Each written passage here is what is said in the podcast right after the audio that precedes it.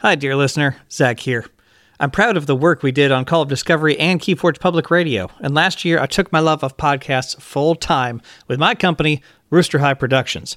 If you know someone with a business who wants to broadcast their expertise through podcasts and derived social media marketing, send them my way to zach@roosterhigh.com. Thank you so much. Did you know that if you're playing Winds of Exchange and you tokenize a key card that you really needed later, but it turns into a token creature and it's oh so sad? You know that's your fault, right? Let's get sweaty.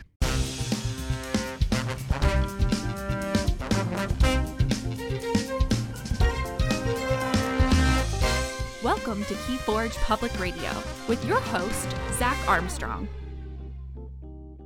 Welcome, dear listener, to KeyForge Public Radio. My name is Zach Armstrong, and if you're not subscribed, that's silly.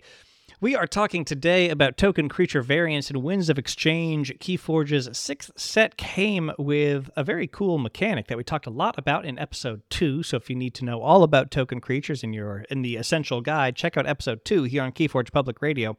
And this mechanic introduces a lot of variants into decks and how you play. How you make a token creature in Winds of Exchange is when an effect instructs you to make a token creature. You take the top card of your deck, place it in your battle line, and then you can check what it is. This is a very cool and honestly pretty intuitive way to integrate the classic trading card game mechanic of token creatures into KeyForge. However, it introduces a lot of variance because if you need a board wipe to blow up your opponent's creatures, you need a bit of Æmber control to keep them off of that key. What if it turns into a token creature and you can't get it back? Now, I accused you of it being your fault here in the start. And I mean, that's true, but we're going to have some grace with it as we talk about how to manage this token creature variance in WoW. This is KeyForge Public Radio. We're here to help you become a better KeyForge player, or at least as good as me. I don't know quite how good that is. So if you haven't subscribed, go ahead and do that. Follow on your preferred podcast platform so that you can hear this kind of stuff as soon as it drops. So when you make a token creature in Winds of Exchange, you are accepting the risk of trading the most important card left in your deck for an exhausted creature that you've just put out. Now, this is kind of a funny risk to talk about, right? Because, well, you knew this. I'm not telling you anything you didn't know. When you go, oh, I'm so sad that was tokenized, you knew that. So I'm not telling you any new information. But what do I want you to do with this information? Because Winds of Exchange is high variance when you're in that situation where you have a card you need and then it becomes tokenized and you can't retrieve it with a way to bounce tokens, right? Like Sandhopper or Transporter Platform. But when you make that token creature, you're saying, okay, I'm accepting the risk of tokenizing that most important card for a small exhausted creature. And what you want to make sure is that when you're tokenizing, one, you accept that risk, and two, that really the math needs to be that you need that token creature. It's going to give you more possibilities to move towards a win than the card that was left in your deck. Right? So this isn't an easy choice to make. Discarding a tokenizing card feels bad if you've got something that makes a token, an action card perhaps, or you have something like Recruiter and Ekwidon that makes it after Reap without a choice. You're faced with a tough choice. One, it feels bad not to use an action card when you could do it. If you don't have a choice with making the token, like with Recruiter, that's a tough choice because you're missing out on a whole Æmber that you could have otherwise. So that starts to come into all these calculations. So really what happens is these calculations start to get pretty intense or pretty complicated as far as saying, let me analyze the matchup. Let me think about what is left in my deck. Let me think about what is going on in the board and the hand. What risk is acceptable for one of my key cards later become a token creature right now if I use this make a token creature ability. So that is a whole lot of math to math, right? Here in Winds of Exchange. So sometimes when you're playing casually, this is totally fine. Just keep playing your cards, have a good time, use those token creatures. But if you want to kind of take this analysis very seriously and start to, have some smoke pour out of your ears, you've got to start to do some of this math, and you've got to start either not using or discarding your tokenizers depending on the situation. If it's something like Ekwidon's Visible Hand that reveals your hand to your opponent and you make two token creatures, maybe you're saying, I don't need a whole lot of token creatures to try to go for victory here, and I don't really want to reveal my hand. I'm going to go ahead and discard this. That's a perfectly good choice if you know that it's not worth the risk of tokenizing your really good Æmber control you wanted to draw later, or your board wipe, right? So you can go ahead and discard it, and it kind of feels bad, but it might be the right kind of conservative, you know, less risky choice to make.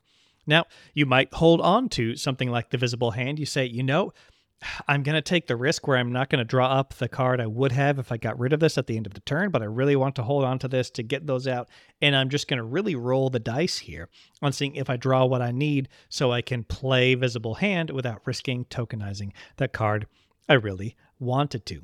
So this isn't easy. It gets a bit easier with artifacts like Union Outpost or Mark II Generator, both over in Mars, because once those artifacts are out, you can just choose to not use them, and then you're good to go, right? You're not really sacrificing anything by not using them, except for the token creature you would have had out, which is a part of your calculations.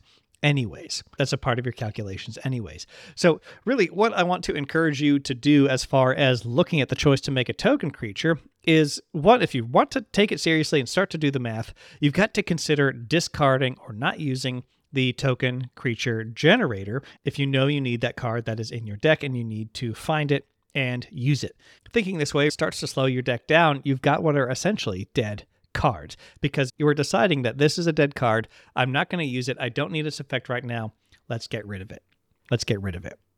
So what are a few ways that decks are going to actually mitigate this? There are actually some kinds of decks and some other cards and some actually approaches to playing a deck that can actually help mitigate this complicated token creature variance decision-making that you need to manage. So first off, I mentioned this offhand earlier, but any token bouncing is going to increase your ability to control the variance with what gets made into tokens and then bouncing it back to hand, especially if that effect is immediately available.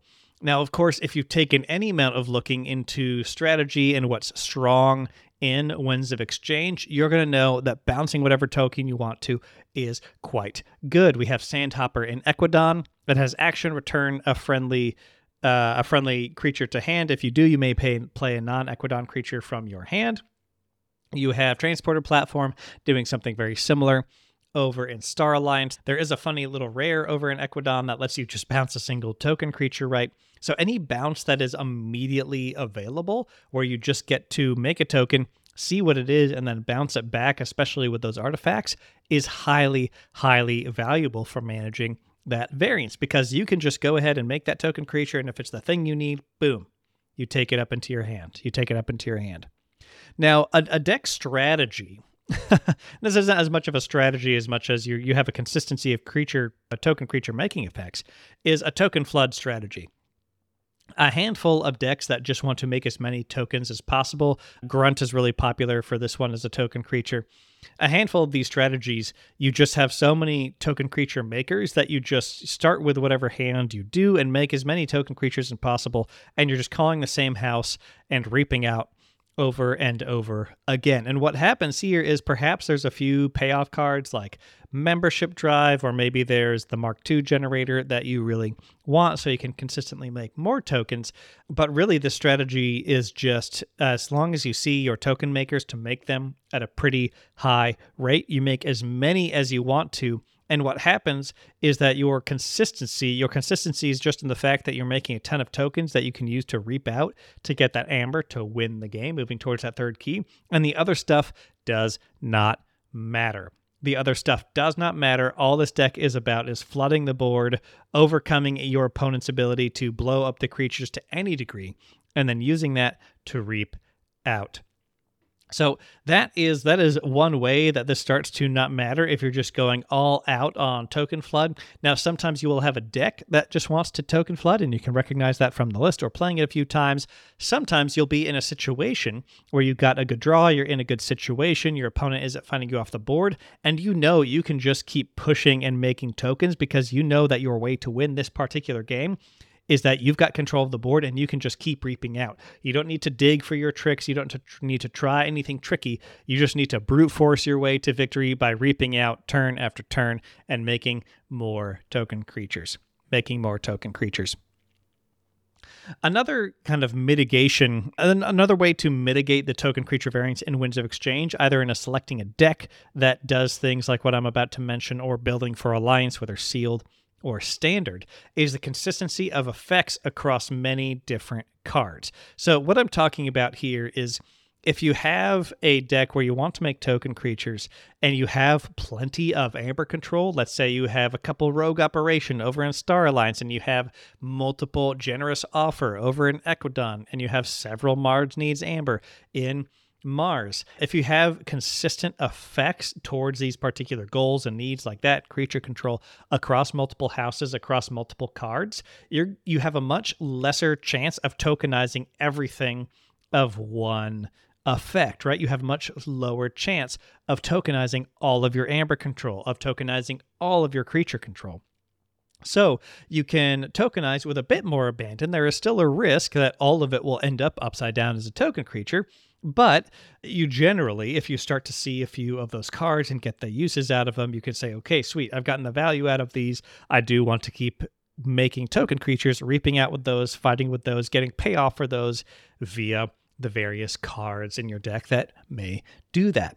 So if you have consistency of your effects across many different kinds of things, a whole bunch of creature control, a whole bunch of Æmber control across a few different sections, then you're going to be able to mitigate that variance, just mitigate that variance by what your deck is made up of. You're going a bit more towards consistency of effects like you might see in a constructed game, but in this case, you've simply built it with Alliance across a few different pods, or you've said, oh, hey, this is how I can play this deck. I can actually make token creatures with abandon because I'm going to see my Æmber control pretty much no matter what.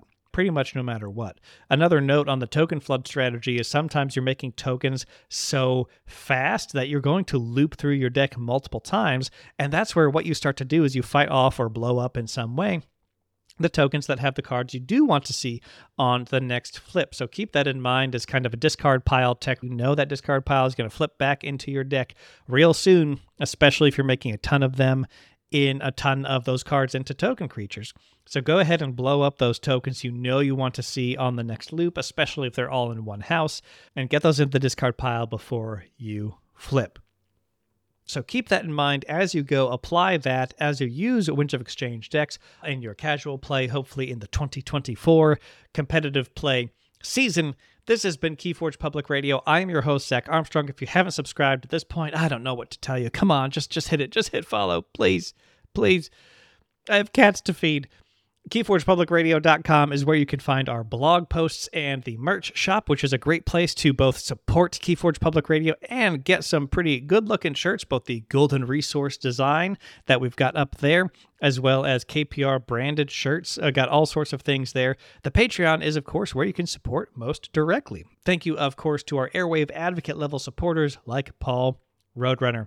We will be back with you next week here on KeyForge Public Radio like we are every Wednesday. And remember, like your radio dial, may our KeyForge skills always be well tuned. Visit KeyForgePublicRadio.com to find all of our episodes, transcripts, blog posts, the KPR store, and more. KeyForge Public Radio is made possible with support from listeners just like you who believe in this game and this show. When you join the Patreon, you receive access to votes on content, sneak peeks, early knowledge of interviews, access to the Discord, and other benefits. So come on down, I'd be honored if you joined us. Follow KPR on any social media platform you frequent, just search for KeyForge Public Radio, and we're probably there. This show is produced by Rooster High Productions, which is me. And remember, dear listener, the most important part of KeyForge is the person across the table.